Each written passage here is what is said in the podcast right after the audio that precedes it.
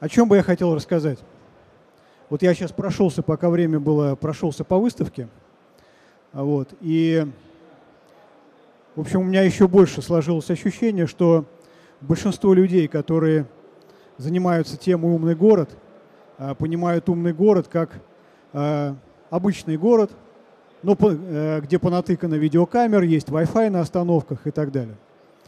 А, а я предлагаю на эту тему посмотреть поглубже. И посмотреть на это с той стороны, а какую вообще задачу решает такая система, как город. Ведь дело в том, что города появились а, в тот момент, когда а, начала развиваться такая штука, которая называется промышленная революция. Первая, вторая, третья. Собственно, без этих промышленных революций городов бы не было. А сейчас э, мы стоим на пороге такой штуки, которая называется четвертая промышленная революция. И все вот эти предыдущие революции, они очень сильно влияли а, на то, что представляли из себя города и на то, что они производили, эти города. Вот об этом я предлагаю поговорить. То есть о том, что было раньше, такая ретроспектива небольшая, и о том, что может быть.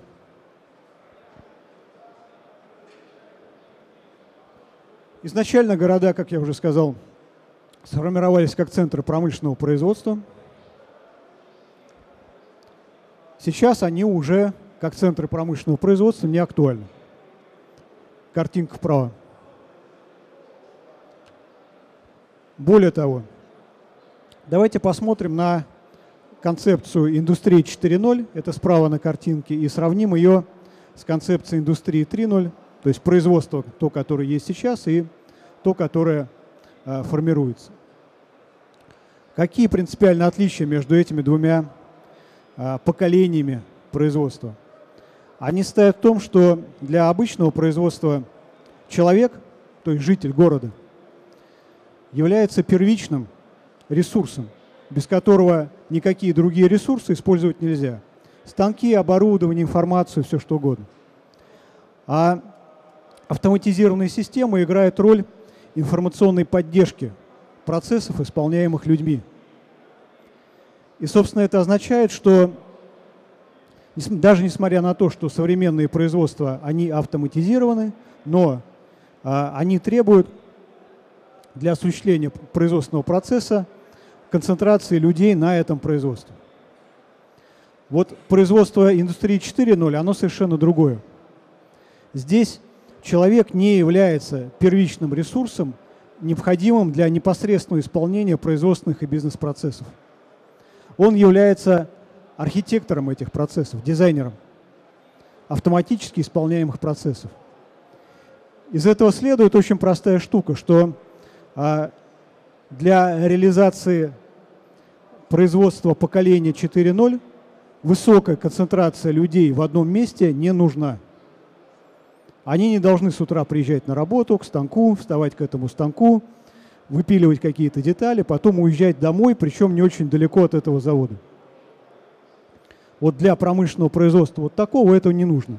Более того, а, даже в рамках парадигмы индустрии 3.0, а, по данным SAP, в Германии 80% промышленной продукции, машиностроительной продукции, производится по так называемой модели job-shop – что это означает? Это означает, что нет крупных производств, а есть распределенные производства, состоящие из относительно небольших узкоспециализированных цехов, выполняющие ограниченную а, номенклатуру производственных операций. И, собственно, деталь, она переезжает от одного цеха к другому, и таким образом производится конечный продукт. Подчеркну, уже сейчас 80% машиностроительной продукции в Германии производится таким образом. Когда мы говорим про индустрию 4.0, здесь завод как таковой вообще исчезает.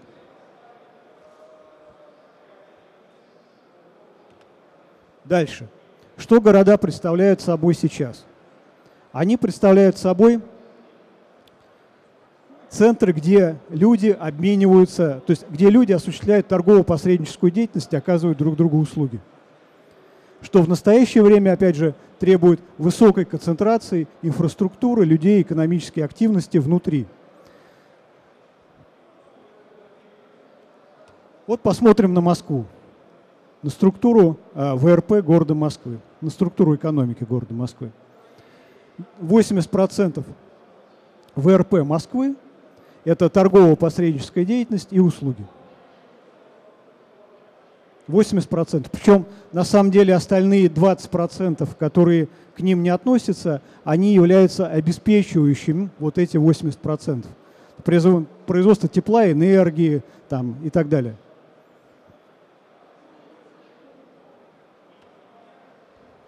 А вот что такое посредническая деятельность и торговля в цифровой экономике?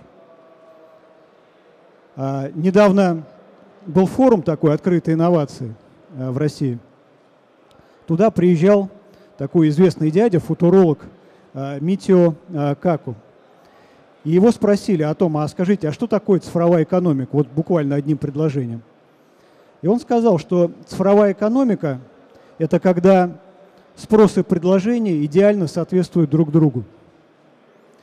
А цепочка посредников вообще отсутствует как таковая и заменена на а, систему взаимодействующих между собой автоматических процессов. Что это означает? Это означает практическое исчезновение а, посреднической деятельности как ну, самостоятельного вида, самодостаточного вида услуги.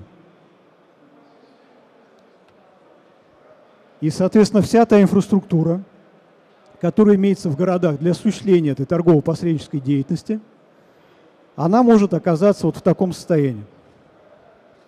То есть примерно в таком же, в каком э, оказались, оказалась производственная инфраструктура в крупных городах. Ну, например, э, по результатам 8 месяцев этого года э, в США закрылось более 1200 торговых сетей которые не выдерживают конкуренции с Амазоном и другими. Это больше, чем э, в кризисный 2008 год э, в США, когда резко падал спрос. Сейчас он растет, но торговые сети закрываются большими темпами, чем в кризисный 2008 год. А абсолютно реальной историей является возможное э, увольнение более 6 миллионов человек – США из этой торгово-посреднической деятельности. И это не горизонт каких-то там 20 лет, а ближайших лет. И в связи с этим встает вопрос. А вообще города-то они зачем в цифровой экономике? Потому что, еще раз подчеркну, умный город как элемент цифровой экономики – это не город, обвешанный камерой и оснащенными Wi-Fi, а это нечто совсем другое, что играет существенную роль в производстве каких-то цифровых продуктов цифровой экономике.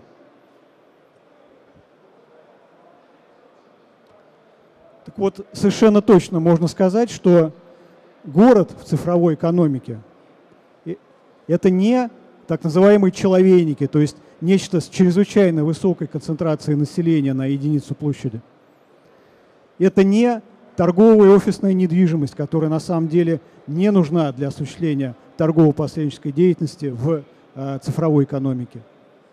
Это совершенно другая занятость, которая состоит не в э, стоянии продавцов в торговых центрах и не в перекладывании бумажек э, в офисах, а в нечто совсем другом.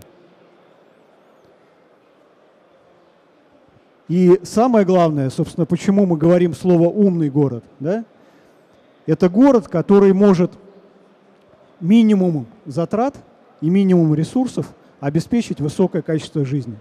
Вот существующий город делает ровно обратное. То есть он забирает очень много ресурсов, при этом обеспечивает крайне низкое качество жизни.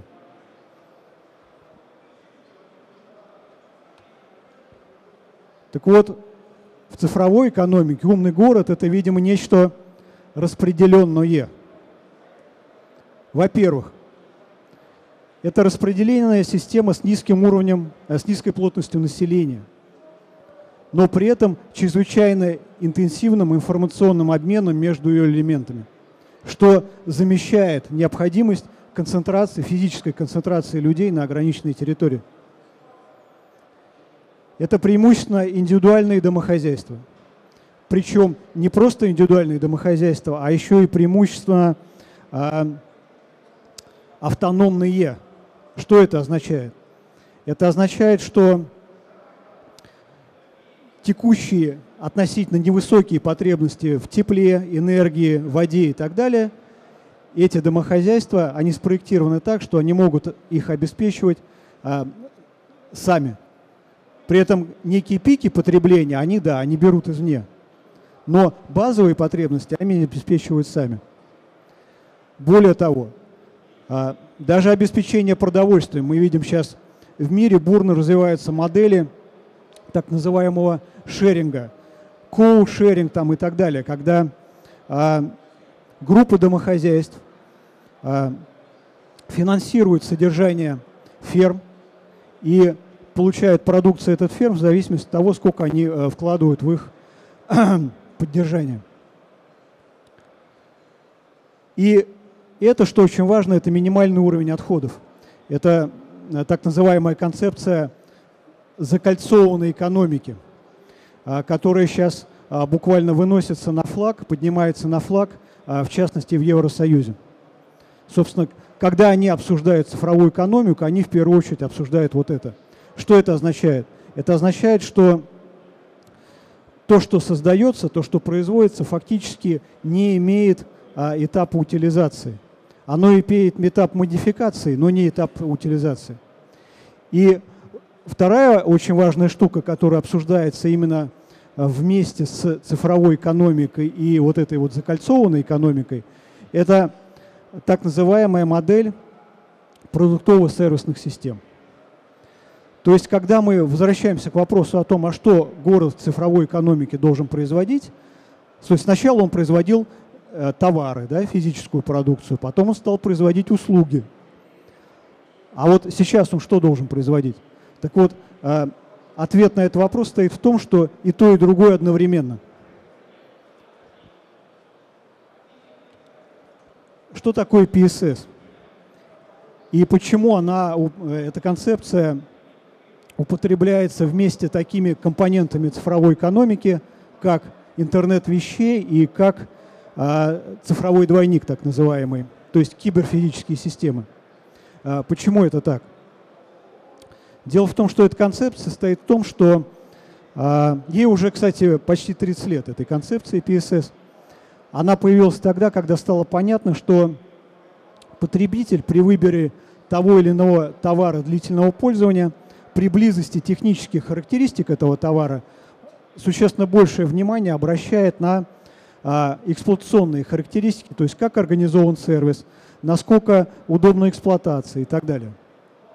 Но при этом вот эти вот характеристики, они находятся вне зоны влияния производителя.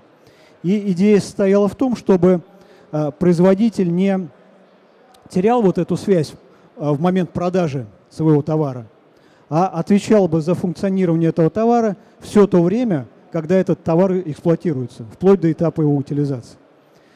При этом появление концепции интернета вещей и киберфизических систем позволило на новом техническом уровне организовать контроль за эксплуатацией, поскольку а, если производитель несет ответственность за произведенный им продукт а, во время его эксплуатации, то, соответственно, он должен иметь технические возможности контролировать то, как осуществляется эта эксплуатация. И интернет вещей как раз позволяет это делать. А, с другой стороны, модель киберфизических систем, то есть когда продукт существует как в виде физического продукта, так и в виде идентичной ему математической программной модели, он позволяет делать две вещи. Он, во-первых, позволяет минимизировать влияние человеческого фактора на эксплуатацию, вплоть до полного устранения человека из э, этапа эксплуатации. Это во-первых. А во-вторых, он позволяет э, глубоко модифицировать продукт уже во время его эксплуатации за счет э, программ, принципов программной определяемости этого продукта и модульности этого продукта. И таким образом мы как раз приходим к ситуации, когда а этапа утилизации у продукта нет, а есть этапы его постоянной модификации во время эксплуатации. И вот, собственно, города в цифровой экономике, они как раз должны заниматься созданием таких вот а, продуктово-сервисных систем. Собственно, цифровая экономика – это и есть взаимодействие таких продуктово-сервисных систем, вот, если по-простому. Что из этого следует? Ну, из этого следует о том, что э, представления, существующие, весьма распространенные представления о цифровой экономике, существующие в России, я имею в виду, они, мягко говоря, некорректны. Ну вот, например, мнение Кудрина о том, что рост экономики может обеспечить дальнейшая физическая концентрация людей в крупных городах. Это, очевидно, ошибочная точка зрения, но, тем не менее, она сейчас активно пропагандируется. Дальше. Мнение Орешкина, министра экономики, о том, что а, цифровая эпоха существенно уменьшает значимость промышленного производства. Это опять же не так, потому что наоборот значимость промышленного производства повышается, потому что мы говорим о продуктово-сервисных системах, где и продукт сам, и сервис – это единая система, контролируемая производителем. Соответственно, вы уже не можете влезть в эту цепочку без ну, определенных договоренностей с производителем. И третий момент, то, о чем я уже сказал вкратце, это означает, что все сервисные функции будут подконтрольны производителю. Если вы не являетесь производителем, ну, у вас нет места в цифровой экономике. И буквально два слайда в конце э, о том, почему продуктовые сервисные системы это очень сложно. Вот я здесь только на двух а, моментах остановлюсь. Во-первых, у них очень сложная модель а, монетизации и управления затратами.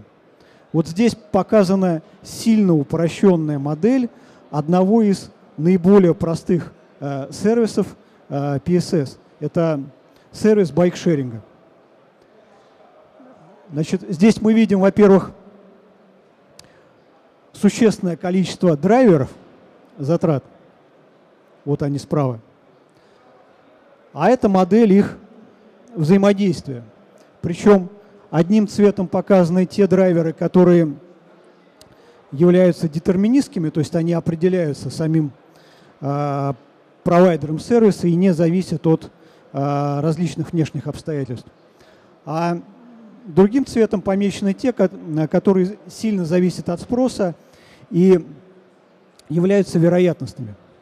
Так вот, здесь возникает крайне неприятная ситуация, когда спрос, внешний спрос, объем и структура внешнего спроса зависит от стоимости, который зависит от себестоимости, которая в свою очередь зависит от объема и структуры спроса.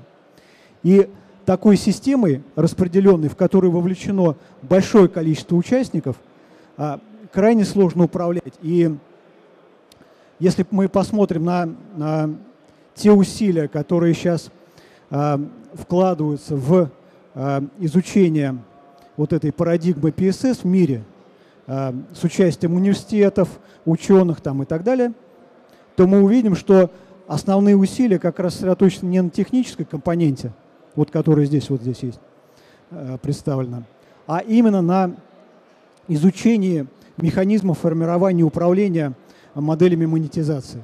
Это сейчас самое большое преткновение в а, формировании таких систем PSS. И второй момент – это то, как состыковать всех, кто участвует вот в этой цепочке. Потому что это, это большое количество участников, и задача эта настолько сложная, вот, например, здесь написано платформа Smart City, да, как некий PSS-продукт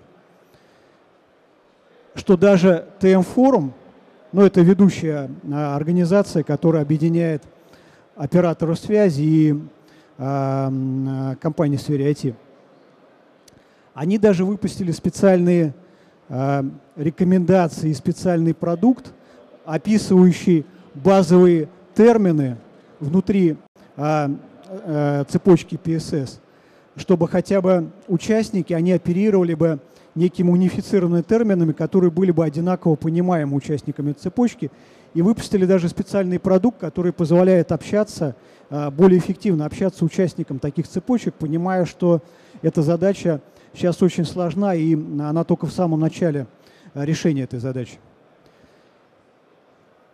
Ну вот буквально такими мазками основные проблемы. Спасибо.